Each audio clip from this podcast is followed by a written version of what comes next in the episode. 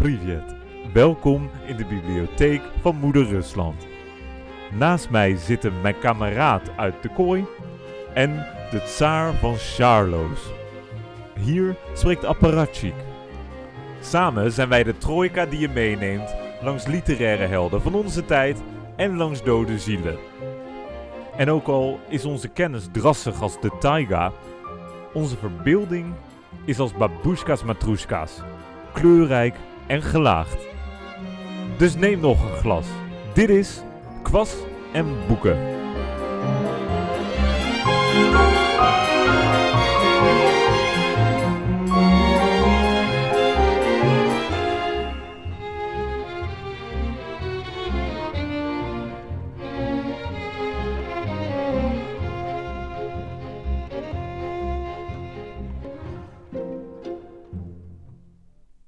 Bevrijden? Verbijsterend. Hoezeer toch leven in het mensdom de misdadige instincten? Ik zeg wel bewust misdadige. Vrijheid en misdaad zijn onderling net zo onverbrekelijk met elkaar verbonden als. wel, als de beweging van een arrow en die snelheid. Is de snelheid van een arrow nul, dan beweegt hij zich niet. Is de vrijheid van een mens nul, dan begaat hij geen misdaden. Dat is duidelijk. Het enige middel om de mens te verlossen van de misdaad is hem te verlossen van de vrijheid. Welkom bij Kwas en Boeken, bij alweer aflevering 7. Of, als we de Russische jaartelling volgen, aflevering 2 van seizoen 2. We hebben een nieuw boek te bespreken en niet zomaar een boek. Vandaag lezen wij, wij, Vandaag lezen wij, wij. ja, van Yevgeny Zamyatin. Gelukkig op zich ben ik al wel ruime tijd geleden begonnen met het lezen ervan. Want het was me niet gelukt om dit in één dag uit te lezen. Ik heb er zin in. Frank heeft weer lekker eten meegenomen. Waarvan ik denk dat hij het heeft gekocht in een winkeltje. Maar het zou kunnen dat hij zelf heeft gestopt in mooie plastic pakjes.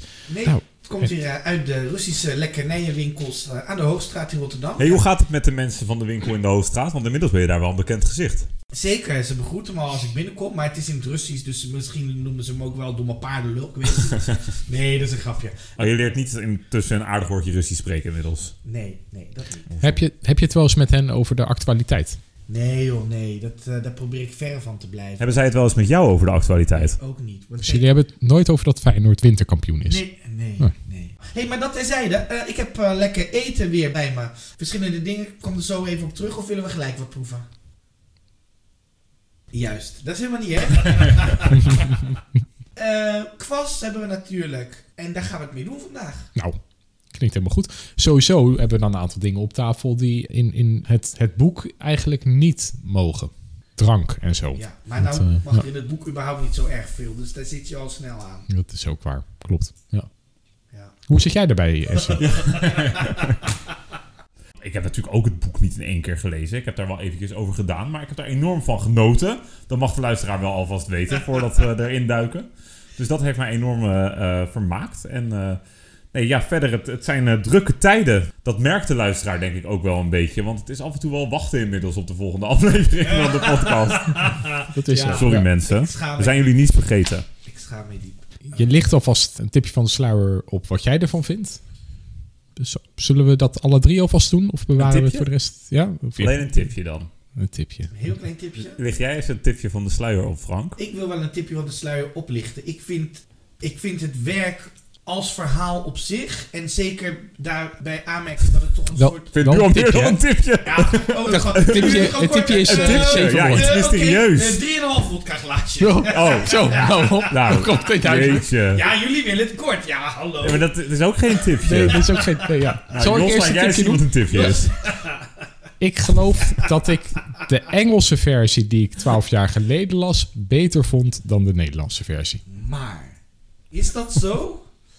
Of, want 12 jaar geleden is een lange tijd, is dat gewoon zo in jouw geheugen?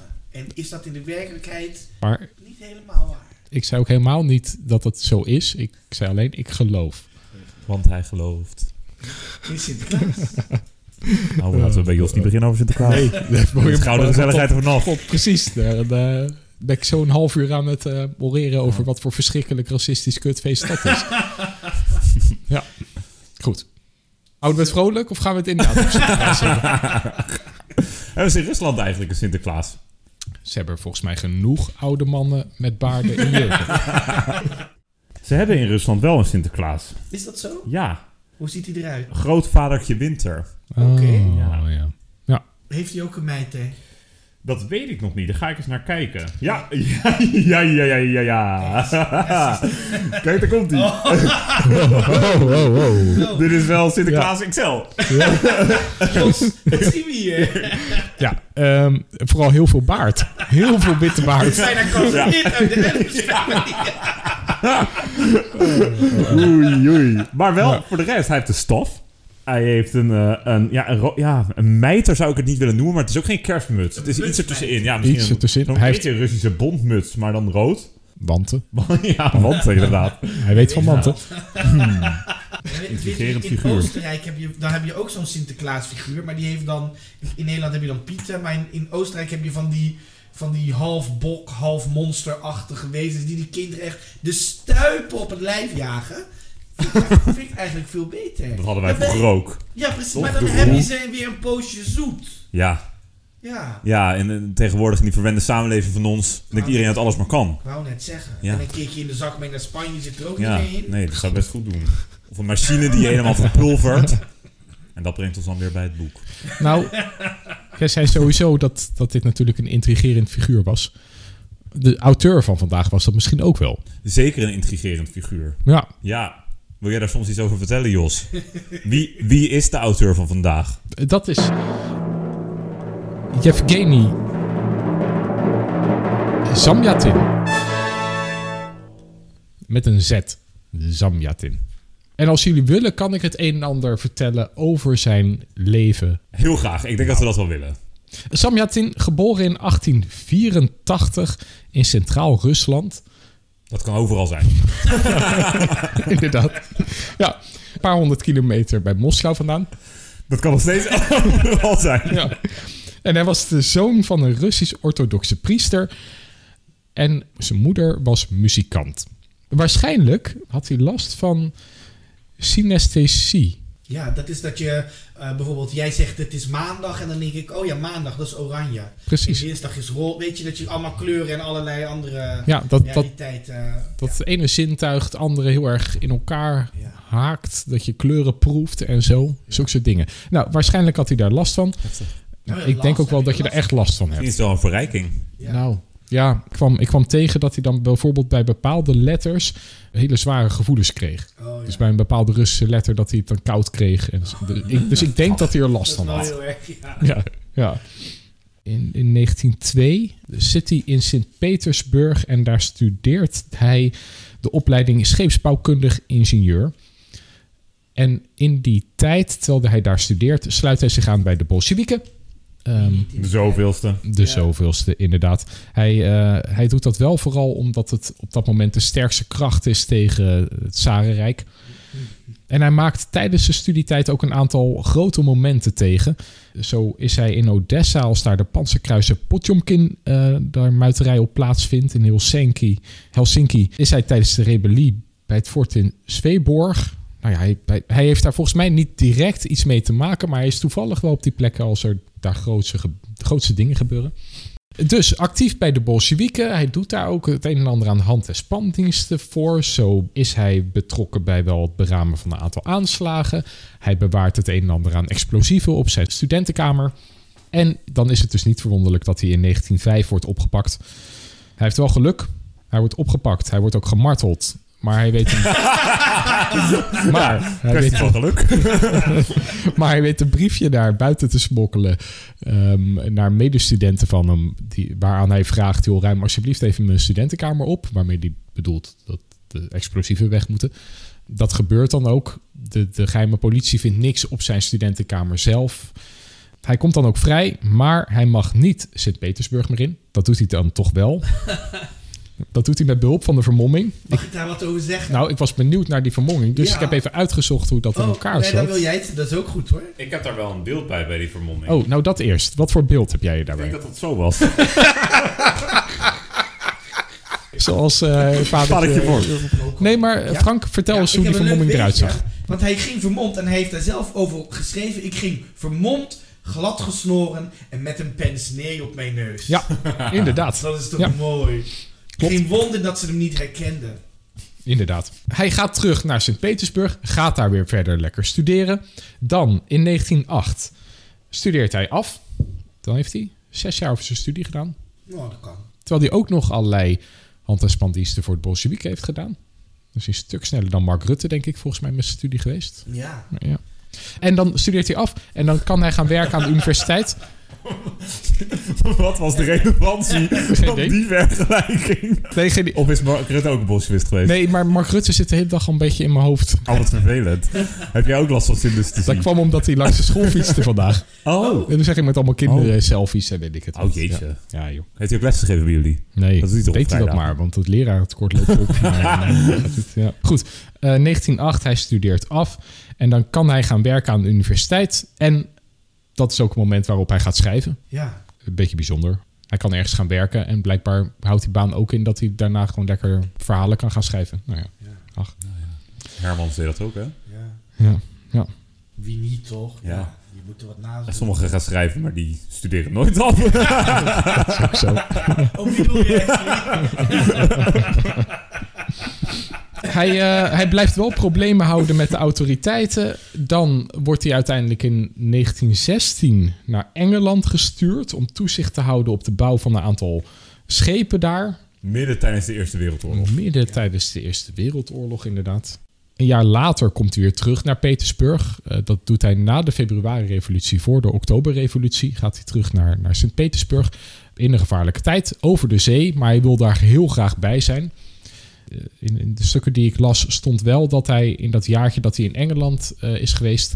wel een soort van allerlei Engelse gewoontes heeft overgenomen... die heel veel mensen later irritant vonden. Nou, en ook wat ik las. Want hij, deze meneer had wel een goed gevoel voor ruzie maken.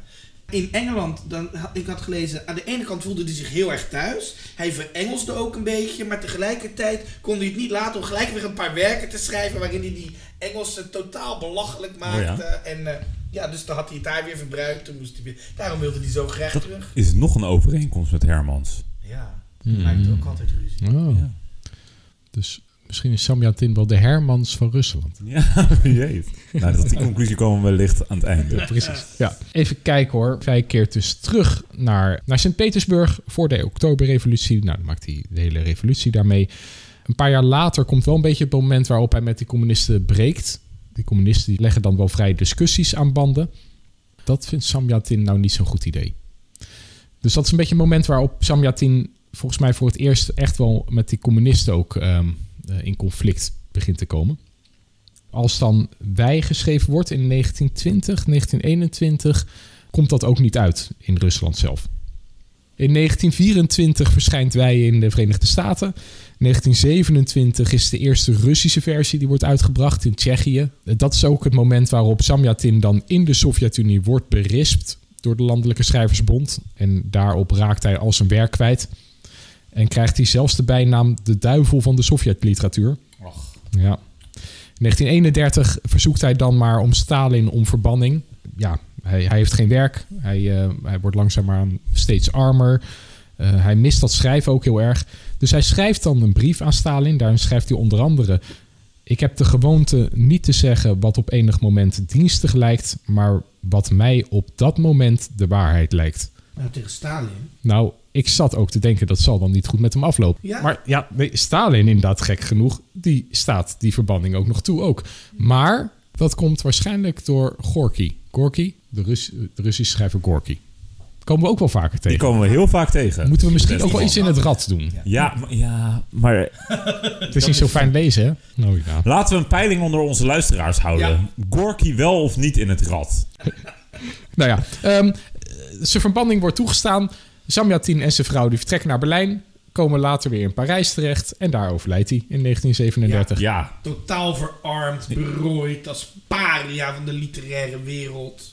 ach, hebben we allemaal wat van. Ja. Hebben jullie nog eh, dingen waarvan jullie denken... Hé, maar hoe zit dat nou met het leven van Samyatin? Nou, nee, Ja? maar ik heb nog een Oh. aanvulling. Wat ik begreep, nou weet ik niet meer of het Wij was of een ander boek van Zamyatin, het eerste boek dat onder de Sovjet-autoriteiten verboden werd. Ja, dat klopt. Dat is wij. Dat is Ja, Wij, dat is Wij. Ja. Het eerste boek dat verboden werd. Ja, want hij was er natuurlijk vroeg bij ook. Wij Ja. is het 1920. Ja. En dat de communisten echt aan de macht zijn, dat is, dat is vanaf 1919. Ja, Want dan is het wel een beetje de slechte oorlog Ja. tussen Ja. de rode en de witte. Ja. Dus de communisten zijn er ook snel bij. Met dingen verbannen. Eh, ja, ja, ja. Ja. Daar waren ze ook heel snel heel erg in bedreven. Nou, zeker. Oké, ik heb hier wel trek van gekregen. Kijk eens aan. Dat Ja. komt goed uit, want we hebben eten. Ik heb wat minder meegenomen deze keer, want we hebben- houden altijd zoveel over. Dat heeft er misschien ook mee te maken met dat jij meerdere keren van die vieze vis hebt meegenomen. Ja, daar moet ik net iets over zeggen. Oeh. Ja, maar we beginnen even hiermee. Ik heb weer twee flensjes. Eh, nee, ik heb er vier, maar het zijn twee verschillende. En twee zijn er met vlees en twee zijn er weer met kwark.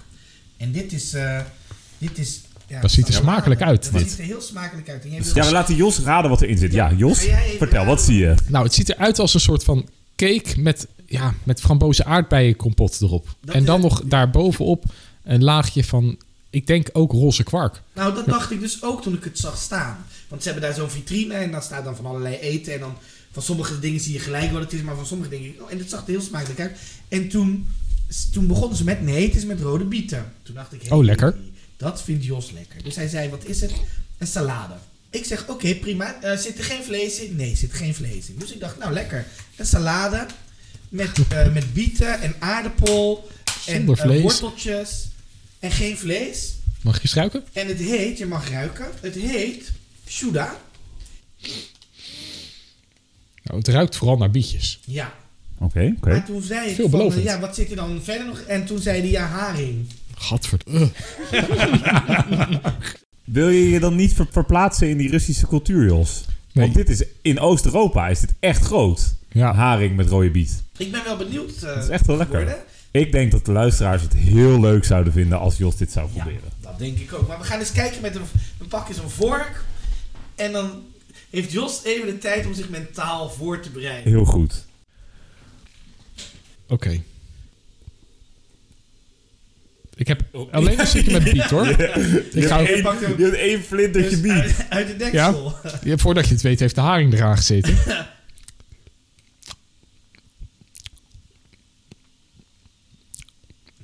Nou. Langzaam zie ik, eh, Ja, ja, wordt hij toch vrolijk. je vertrekt nog Ja. niet.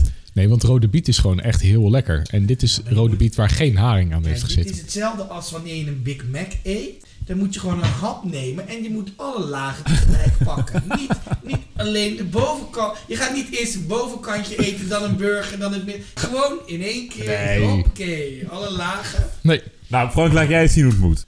Ik neem wel de, alle lagen in één. Hmm. nou, ik vind het zeker niet vies. Ik vind het zeker niet vies. Nou, Dat is best prima, toch? dat is toch hartstikke lekker? Ja, Voor mij mag je elke week zo'n bakje meenemen hoor, Frank. Ja joh. wil ik best voor je doen. Maar volgende keer mag het ook wel zonder aardappel en biet. Ja. Gewoon haring. Gewoon haring. alleen haring.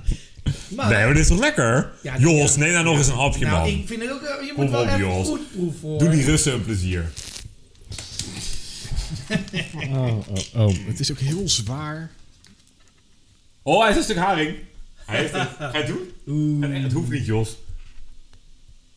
Oh, nu voel ik me schuldig. Nee, ik ga dit niet doen. oh, het gaat nee. alweer terug het bakje. Nee. Nu hoeven we het allemaal niet meer. Bedankt. Bedankt, Maar wil Jos. je dan misschien een flensje met, eh, Haring. ja, met kwark? Ik denk dat dat de kwark is. Maar er zit geen haring in. Nee, nee, nee. Flensje met kwark of vlees. Ja. Toch haring.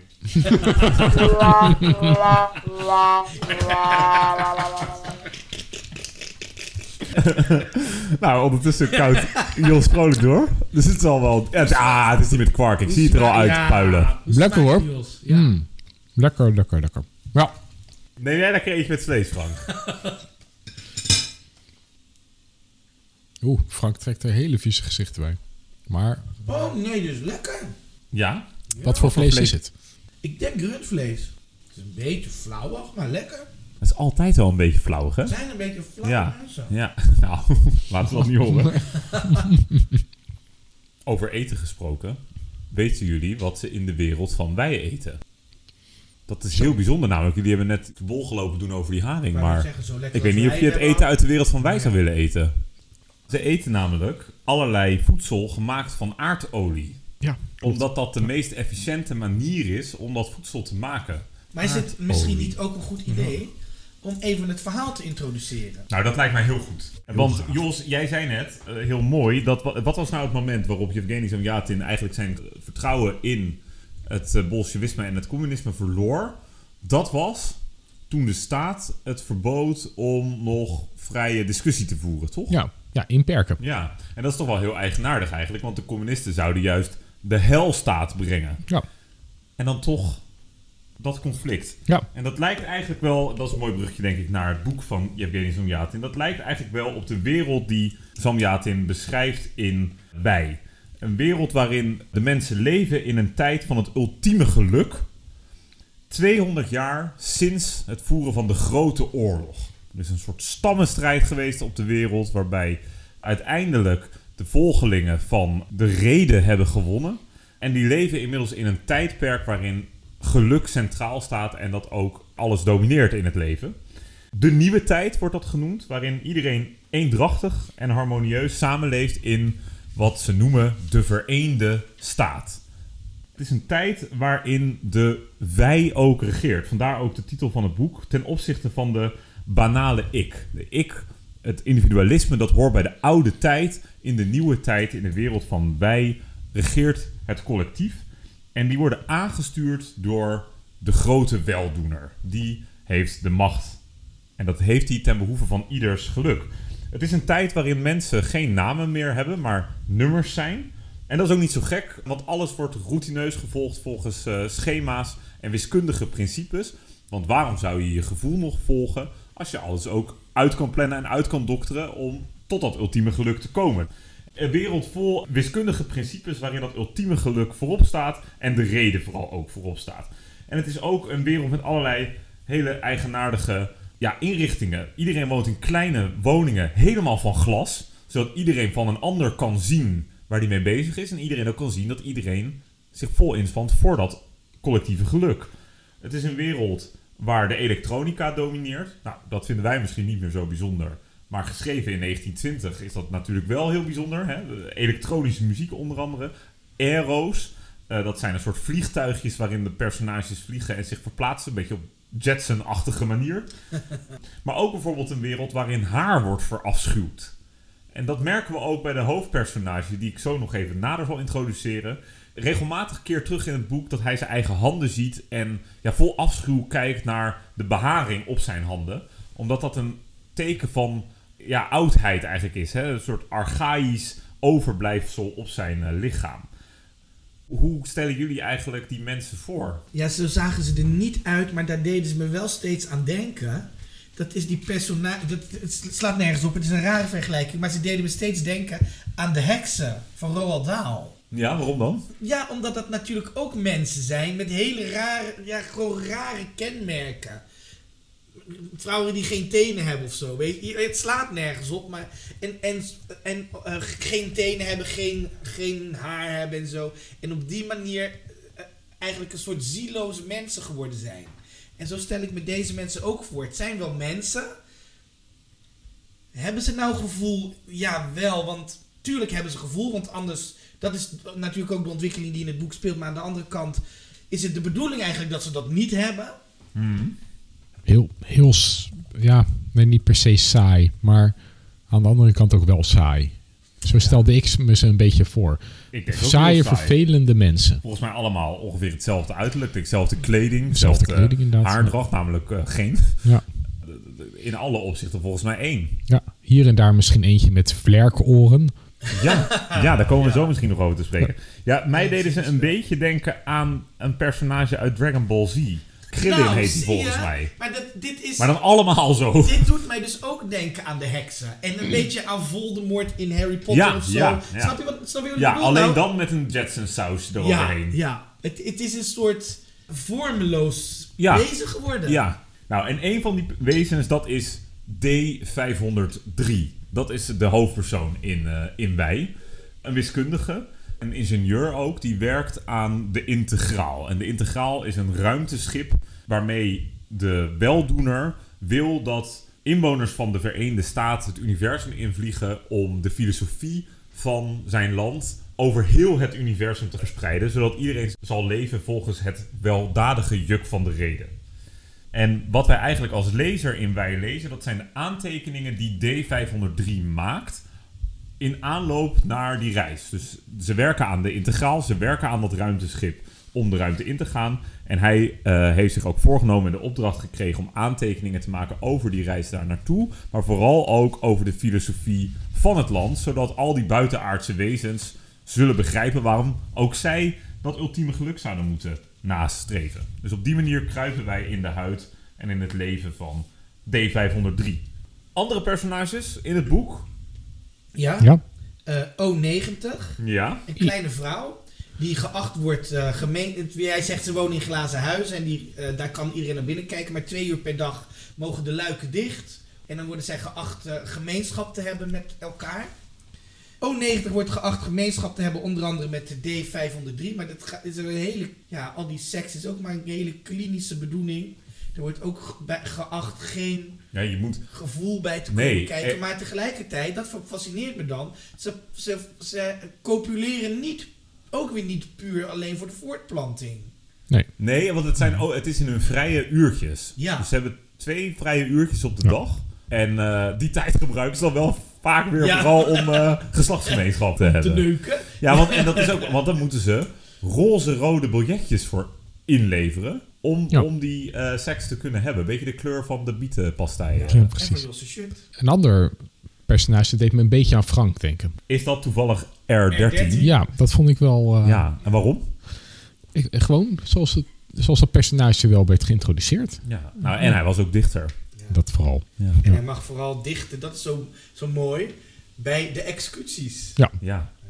Maar En, dan- maar R13, dat is de andere geliefde van O90. Ja. Want in de Verenigde Staten, in de wereld van wij, worden mensen aan elkaar toegewezen. Er is geen werkelijke liefde. Liefde en gevoelens, dat is allemaal verouderd, daar doen we niet meer aan. Maar er worden matches gemaakt door de overheid. En zo is zowel R13 als D503 zijn toegewezen aan O90. Ja. Wat een beetje saillant is, is dat R13 de beste vriend is van D503. ook nog, ja, het is één grote eh, incestueuze kliek. Je hebt nog een ander personage, namelijk... Even kijken, ja, I330. Precies. Juist, Ja. En daar wordt het boek echt spannend. dat is Want leuk. Ja. de luisteraar denkt misschien... waarom moet ik een boek in godsnaam gaan lezen waar iedereen gelukkig is? Waar ze ook wel gelijk in hebben. Wat, waar, ja, nou, daar komen we nog wel, op- daar komen we nog wel op terug. waar iedereen gelukkig is, iedereen leeft volgens wiskundige principes. Wat is daar leuk aan? Maar dan ontmoet D503 I330. Een femme fatale, zou je begint kunnen met zeggen. Sodom en Gomorra. Nou, Een zij vrouw is die- Eva. Als zij Eva is, is hij Adam, denk ik. Ja, zeg jij iets? Er staat een goede quote of een goed, Ja. goed stukje over Adam en Eva in het boek. Dus, Pak het er eens bij. Oké. Want Goed. dat maakt hem hoop duidelijk voor de luisteraar, denk ik. Begrijpt u de oude legende van het paradijs? Het gaat namelijk over ons, over deze tijd. Ja, denkt u zich eens in. Die twee daar in het paradijs kregen de keus. Of geluk zonder vrijheid, of vrijheid zonder geluk. Een derde mogelijkheid was niet gegeven. En zij, sufkoppen dat ze waren, kozen de vrijheid en, hoe kan het anders, hebben daarna eeuwenlang gesmacht naar banden en boeien. Naar banden en boeien, begrijpt u? Eeuwenlang. Mooi. Ja, T503 zit gewoon van zijn geluk te genieten. Ja. Zijn gewone leven. En dan komt hij in contact met I330. Die alles doet wat God, of de weldoener, wel te verstaan. Want God bestaat niet. Dat, daar zijn ze heel duidelijk over. Roken, vodka drinken. Ja, Overigens, ik heb wel zin in een glaasje vodka. Hebben wij niet nog, eh, of hadden we die helemaal leeggeslopt? Nee, die mooie hebben- fles van Pierre Legrand. we hebben zeker nog Pierre Legrand. We kunnen Pierre. Legrand erbij pakken als Ben we ik dat niet willen. tegen. Zullen we dat eens doen? We zijn toch bij I330 aangekomen. Ja. Laten we een glaasje We vodka gaan nu, eh, Ja. precies. Ik ben ook blij dat jij nooit van die kleine wodka glaasjes pakt, maar gewoon gewoon dat er echt wat in kan. Frank, helemaal vol? Nou, nou, helemaal vol gaat wel erg ver, maar half vol mag wel. Nou, hou maar jongen. Kan altijd nog wat. Dat is toch niet half vol? Nou, die heeft Nou, ook... eh, nog- gaan jullie meer Fra- drinken? Ja, Nou. Frank, nee, Frank is in de begrafenisstemming. Het is alweer duidelijk. Jos? Ho maar. Zo. Hoppa. Ik heb een beetje, ik heb een beetje futuurneid nu. ik heb liever Jos geglazen. Proost. Mooi. Op de revolutie. Hey, op de revolutie. Nou, jij zegt dat, de revolutie, maar eh, eigenlijk was dit al de laatste revolutie. Er kan geen revolutie meer Hmm. komen. Nou, daar zeg je wat op de revolutie inderdaad, ja. Want, Ja. eh, want de wereld is voltooid in de wereld van wij. Het Ja. is allemaal perfect. Volgens de weldoener kan er geen revolutie meer plaatsvinden. Maar volgens I330, ze leven natuurlijk, zeg ik dat goed? Ja, ze leven natuurlijk in een wereld die volledig gebaseerd is op wiskundige formules.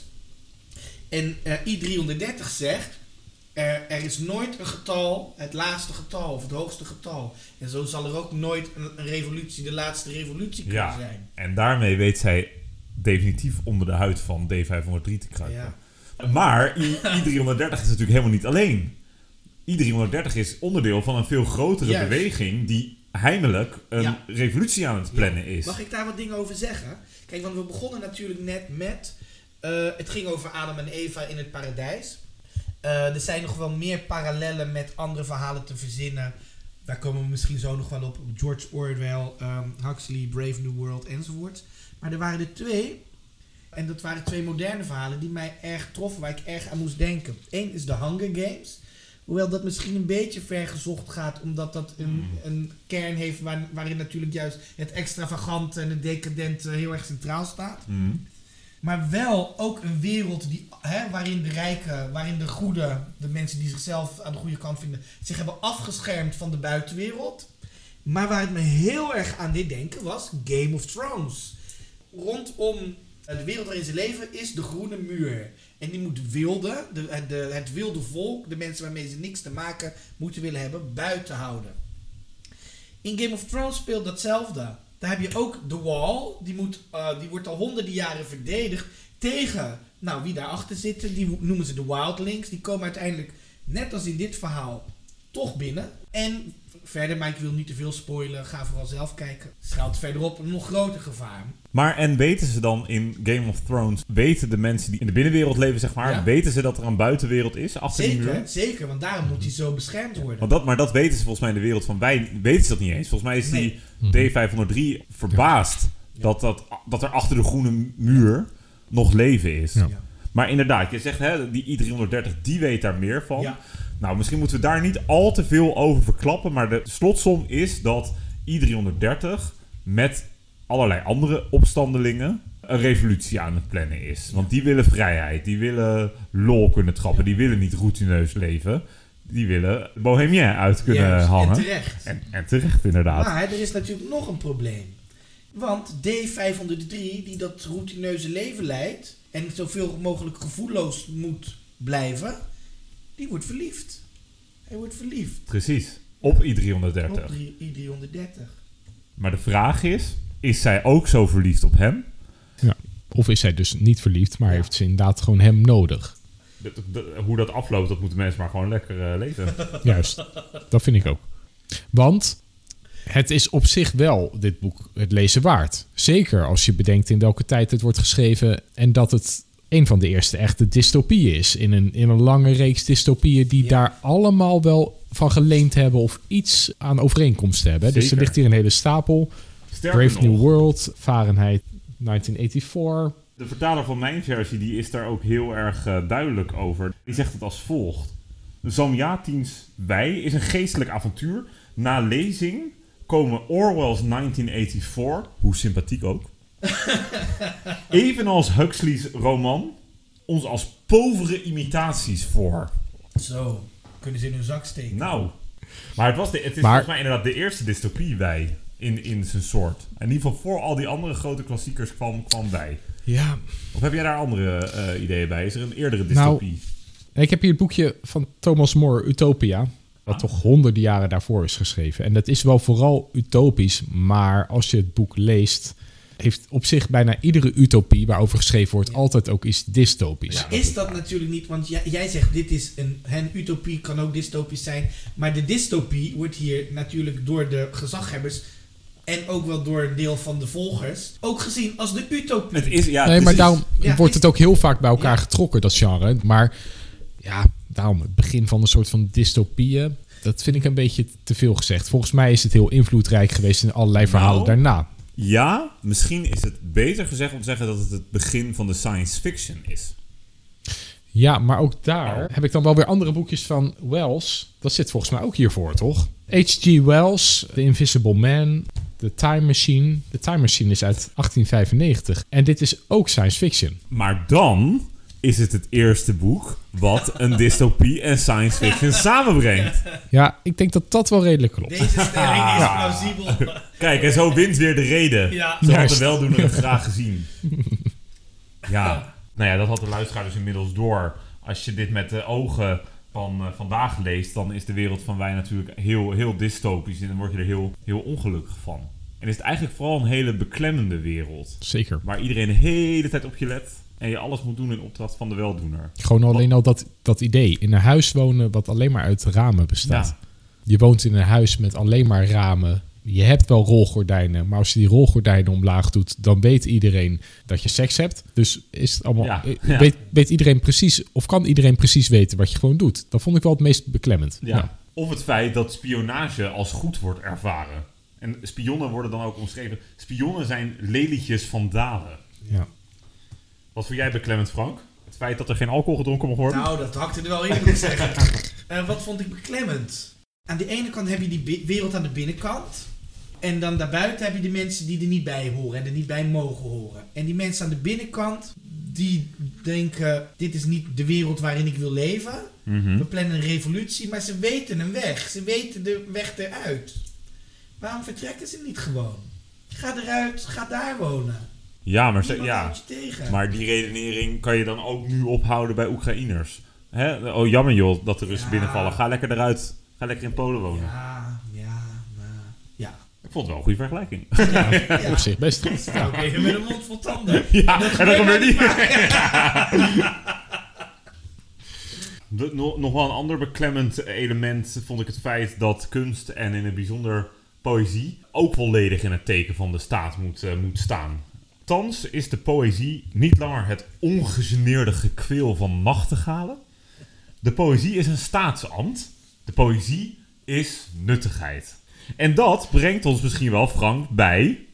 Het zinnenspel.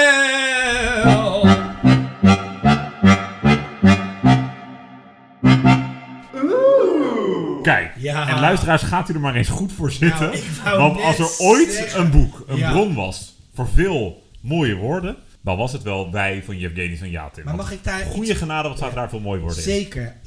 Zonder meer veel mooie woorden.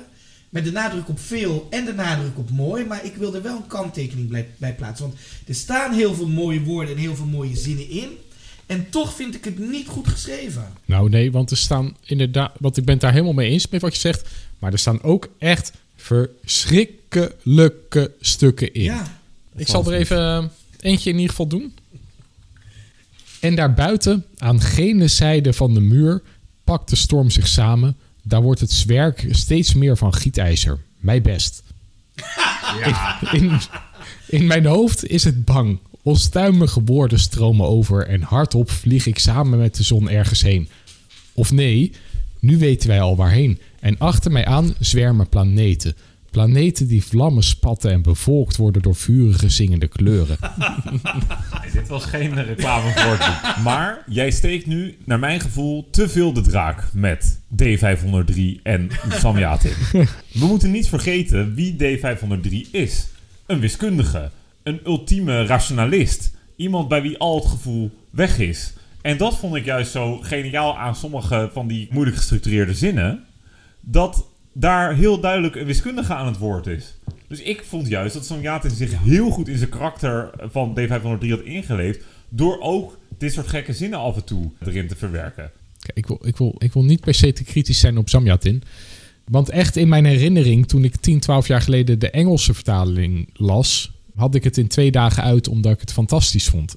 Ik heb wel het idee dat, dat de vertaling regelmatig niet meehelpt in het lezen van dit boek. Voor mij. Volgens mij hebben we precies dezelfde tekst. Is in de jaren 70 dan, dan verschenen. Daarmee Ja. ook al misschien wel een beetje verouderd qua taalgebruik hier en daar. Maar dan ook even kritiek op de uitgever van jullie versie, L.J. Veen Klassiek. Jullie versie komt volgens mij uit 2011 of zo. Ja, zoiets. En die heeft dus helemaal niet de moeite genomen om het gewoon in Nee. hedendaags taalgebruik Nee, neer te nee, nee, zetten. en dat is toch misschien wel de grootste kritiek. Ja. Dat kunnen wij onmogelijk Samyatin kwalijk nemen. Nee, maar dat, dat is ook zo. Toch? Dat- nee, klopt. Ja, zeker. ook- Nou, maar het zinnenspel is bedoeld eigenlijk voor de schoonheid van de woorden. Precies. Ja, dus een Ik paar mooie we woorden. Ook... Oké, maar dan, luisteraars, gaat u er maar eens voor zitten. Het was echt een schatkist Ja. aan mooie woorden. Zullen we onze beurt... ja. Oké. Let's do this.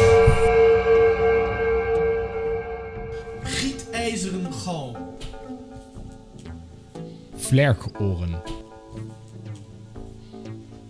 Onvoorberekenbaar. Centenaarszwaar. Verstouten. Beuzelpraat. Gele bliktandende kaken. Ootmoedig. Aanmächtig. Majestueuze nederdaling uit Den Hoge. Parallelpipeda. Wrong. Jos verknoeit het wit. Parallele piepeda. Ik denk dat het zo moet. Parallele piepeda. En wat is dat dan in godsnaam? Dat is volgens mij gewoon een kubus. Oh, jezus. Ik, ik had nog... Maar bijvoorbeeld ook... Maar deze, wat dacht je van deze? Gewoon, die, en die komt ook best wel vaker voor. Jos? Ja, Ja, ik zei hem net al eventjes. Ja, Ja, geweldig. ja, ja. Geweldig. Oh. Ja, ik denk dat we zelden zoveel mooie woorden hebben gehad Zeker. als in dit boek. Dat Ja, Hij moeten we helemaal vol. de vertaler en Samyatin nageven. Maar Jos, jij hebt vast nog een mooie zin. Oké, twee mooie. Maar halverwege stuitte ik op de scherpe, roerloze lansen van haar wimpers. En Ja. staan. Mooi. Kijk, die is, ja. Ja. die is geweldig. Ja. En deze vond ik gewoon grappig. Daarom heb ik ook haha erbij geschreven. een vrouw, strak ingebonden door een gordel over haar unief. Strak omlijnd peilde de beide halfronden van haar zitvlak uit. En die halfronde liet zij voortdurend links en rechts de gang afgaan. Als had zij juist daar haar ogen zitten. Kijk, wat een, wat een held, hè, die Samyatin. vond Mag ik dan een mooie zin? Ik vond dit echt Ja, een prachtige Kom maar zin. door. Echt een prachtige zin. D503 thuis in zijn glazen woning. En dan lezen we... In de kamer rechts zie ik mijn buurman. Over een boek gebogen prijkt daar zijn knobbelige bles vol bulten. Evenals zijn voorhoofd dat een reusachtige gele parabool vormt. nou, dat is toch geweldig. Ja, mooi. Dat is een En wat ik eigenlijk ook wel een hele mooie zin vond, omdat hij ook het boek in één zin samenvat. Zij was niet een nummer, zij was slechts een mens. Ja. Hoe dystopisch wil je Ik het wou hebben? net zeggen, dat is wel het toppunt van dystopie. Ja. Bij ons in de klas, als ik wel eens iets zeg, eh, dan zeggen die leerlingen, ik ben toch geen nummer, ik ben een mens. dan ga ik zeggen, joh, jij moet eens het boek Wij van zo'n jaar lezen. dan rammen gelijk alle liefde voor de literatuur eruit. Nou, nou, nou. Ja. Wordt het dan langzaam tijd voor een beoordeling van het boek? Oké, ik heb hier goed en lang over nagedacht. Oké, dat is ook wel eens anders geweest. Want, om eerlijk te zijn, dacht ik toen ik het boek uit had... Jongens, jongens, jongens, wat een opgave was dit. En niet op een positieve manier, zoals het bijvoorbeeld bij Vaginov was. Dus ik zat toen eigenlijk een beetje zo tegen de drie wodka glazen aan. Maar toen zat ik te denken, nee, nee, nee, nee, nee, nee, nee, nee. Hij dacht nee. Nope, nope, nope, nope. 10, 12 jaar geleden toen ik de Engelse vertaling las, vond ik dat heel goed. Volgens mij ligt het aan de Nederlandse vertaling. Ja, of jij bent gewoon blasé geworden. Dat zou ook heel goed kunnen, wat me ook niks zou verbazen. Maar ik ben een groot fan van utopie-dystopie boeken. En wat dat betreft is dit verhaal in zichzelf ook gewoon wel goed. Hoewel ik af en toe moeilijk door sommige teksten en passages heen kwam. Maar het verhaal zelf is goed. Dus ik kwam uiteindelijk uit op vier wodka glazen. Nou, dat is niet mis. Doe Mooie maar. score. Frank. Ik heb er heel kort over nagedacht. En ik kwam op 3,5. Dat is ook wel eens anders. Oké. Essie? Ja, nou, eh, allereerst eh, moet mij van het hart dat, dat de, de, de kritische toon die jullie over dit boek uitstorten... natuurlijk nooit iemand zal enthousiasmeren om dit boek te gaan lezen. Nou ja, maar ik denk ook serieus dat iemand die dit boek gaat lezen... daar wel even goed over na moet denken. Het verhaal is goed, maar het is niet makkelijk. Tenzij je je voorneemt om een beetje over de zinnen heen te lezen. En dat, dat kan wat mij betreft ook. Het is tegelijkertijd ook wel een, gewoon een spannend verhaal waarin je je afvraagt... hoe gaat het aflopen met die eh, liefde tussen D en I? Hoe gaat het aflopen met die revolutie? Gaat die integraal nou eigenlijk ooit de lucht in of niet? Er zitten ook heel veel toegankelijke en spannende elementen in, vind ik. Ja, maar je, Eh. moet, ook, je moet de luisteraars nou niet voorschotelen... alsof het een soort van eh, Russische Indiana Jones is of zo. Nee, het is geen Indiana Jones. En ik denk dat de luisteraar daar ook blij mee is dat dat het niet is. Maar het is niet louter een complex verhaal. Er zitten ook best wel spannende elementen in. Ik vind wel, die kritiek hebben we al geuit. Er moet een nieuwe Nederlandse versie komen die in eigen tijdse taal is geschreven. Dat zou denk ik het echt heel veel goed Ja. doen. Zeker. Maar de combinatie van maatschappijkritiek en een liefdesverhaal die heel goed tot stand komt, het beklemmende van zo'n ultieme gelukzalige wereld, in combinatie met het feit dat Samyate niet alleen een van de eerste is geweest die zo'n dystopisch science fiction verhaal heeft geschreven, maar ook nog eens behoorlijk gelijk heeft gekregen met een aantal voorspellingen van hoe de wereld eruit zou komen te zien. Met daarbovenop dat hij al in 1920 beschrijft hoe het communisme zich eigenlijk gaat ontwikkelen. Ja, jij neigt naar de 5, Esje. Ja. Kom ik uit op vijf sterren inderdaad. Zo. Ik kan, ik kan enkel vijf sterren Maar dan geven. vind jij dit het beste boek dat we tot nu toe gelezen hebben. Dit is zeldzaam uniek. Het is wel een klassiek boek. Ja. Dat moeten we hem nageven. Ja, Het is zeker. een klassiek boek geworden. Dan komen wij al met al op 4,2 Dat vodka zou- glaasjes Ja, voor wij van Yevgeny Zamyatin. Hoppa. Het is tijd voor het rad. Tijd voor Russisch roulette. wat zit er zo wel in het rad, Ashley? In het rad zitten de jas van Gogol, Ja, Goncharov met Oblomov, de kapiteinsdochter van Pushkin, de rij van Sorokin en natuurlijk de dikke pil. ik heb heel... Oh. De gebroeders Karamazov. Daar mag dus nu weer een nieuw boek bij. Hebben we een gegadigde? Ja, Jos? het boekje De Verjaardag van Nikolai Pavlov. Uitgebracht in de serie Russisch Zilver. 41 bladzijdes. Kijk, dat Ja. spreekt denk ik vooral Frank ook aan. Zeker. En het ehm, is volgens mij geschreven in de 19e eeuw. Oh ja, we moeten wel echt een keer die 19e eeuw in duiken. Nou, dat moeten we hoor. zeker. Maar dat kan ook eigenlijk bijna niet anders. Want Gogol, Goncharov, Pushkin, Dostoevsky en Pavlov zijn 19e eeuw. Ja. Alleen Sorokin, de rij, is 20e eeuw. Ja. Maar dat is jaren 80. Dus we zijn eindelijk, dat is een heel heugelijk feit, juist. pak de bazuin erbij. Ja. We zijn uit de jaren 20 Yes. van de 20e Ja. eeuw. Mooi. Oké, Frank, Ik eh, ga naar het rad. Is die ingesmeerd of moet ik even eh, mijn schrap zetten? Hij staat alweer een tijdje gewoon stil. Hij staat al een tijdje gewoon Misschien zit er wat ja. roest op. Oeh, nou. Ben je er klaar voor, Frank? Ik ben er klaar voor. Oeh, hij zit stevig vast. Oh, even, ja. Oh, je ja, daar gaan we! Oh, volgens mij is hij door zijn rug gegaan. Oh, oh, oh.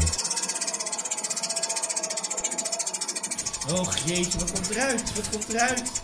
Oeh, is het een dikke? Oh, daar komt die Ja, ja, het wordt een klassieker. Ik voel het. Het wordt een klassieker. Het is... Het is... Oblomov. Ja! Oblomov van Goncharov. Ja, Wauw.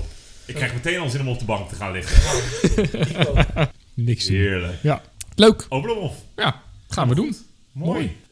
Jongens, hebben jullie nog wat van Olga gehoord de laatste tijd? Olga non-existova? Nee, ja, daar zeg je wat. We hadden het natuurlijk aan het begin van onze aflevering eh, over Sinterklaas en over de grote wintervorst. En Olga was natuurlijk een beetje onze Sinterklaas. Ja, Die gaf ook altijd cadeautjes. ja. Zou ze nog leven? Ja, nou, nu heb ik maar één berichtje van Olga gekregen. Oh, wat zei ze? Ja, we leven natuurlijk nu toe naar boek Wij. Daarin gaat de integraal natuurlijk naar eh, het universum. En zoals jullie hebben meegekregen is er deze week ook een nieuwe maanmissie gestart... waarbij de eerste vrouw op de maan wordt gezet. En het schijnt dat dat Olga non-existova is. Serieus? Ja, Zo, Ja. nou, dat verklaart waarom we ja precies. Dus Olga gaat gewoon de ruimte in. En dan blijft ze. ja. Wel een beetje gemist. Nou, ik ook wel. Zeker. Dan wordt het denk ik tijd voor een eh, even te proosten. Om op te weer een aflevering. Ja. Met een glas wijn. Oké. Maar we hebben nog helemaal geen kwas gedronken. Jongens, jongens, jongens. Tijd voor kwas. Tijd voor Yes. kwas. Mooi. Zo. Het is weer een goed, goede fles hoor. Wat is het voor kwas, Jos? Een rare Ja, kwas. dat is een goede vraag die je daar stelt. Ehm, het is... eh, Jos, het doet Jos helemaal niets. Nee, vertel verder Jos. ik heb wat gemist. Hij komt uit Oekraïne. Kijk eens aan. Oh. Nou, dan steunen wij de Oekraïnse economie. Ik had het idee dat jullie hier ook gewoon een kurkentrekker hadden die wat makkelijker was dan zo eentje waar je helemaal aan moet echt gaan trekken. Maar Ja, ik dacht ze doen het nu een keer ambachtelijk. ja, Ja, Toppie. jij kan dat Jos. Jij kan dat. Jos. ik hoop dat ik niet je halve meubilair s- sloop. Godsamme, joh. Hoppa! Zo! Wat een spektakel! Kom aan, schenk maar lekker vol. Zo. Oh, en nog een beetje. En nog Oh. een beetje. Dankjewel. Een heel kwas vol.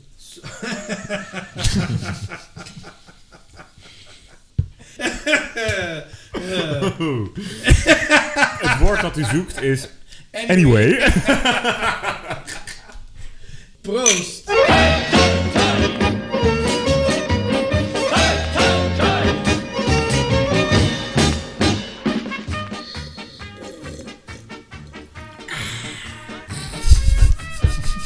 Ik vind hem niet lekker. Nee, nee, nee. Nee, ik vind hem ook niet lekker. Ah,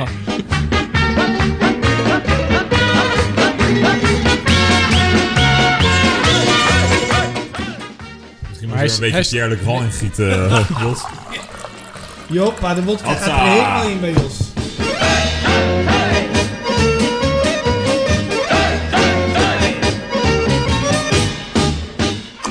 In één keer, eh, Jos. Atta. Nou, dan doe ik mee. Even gorgelen zo. Juist. Nou, daar wordt hij veel beter van. Erik, zeg proost. Proost.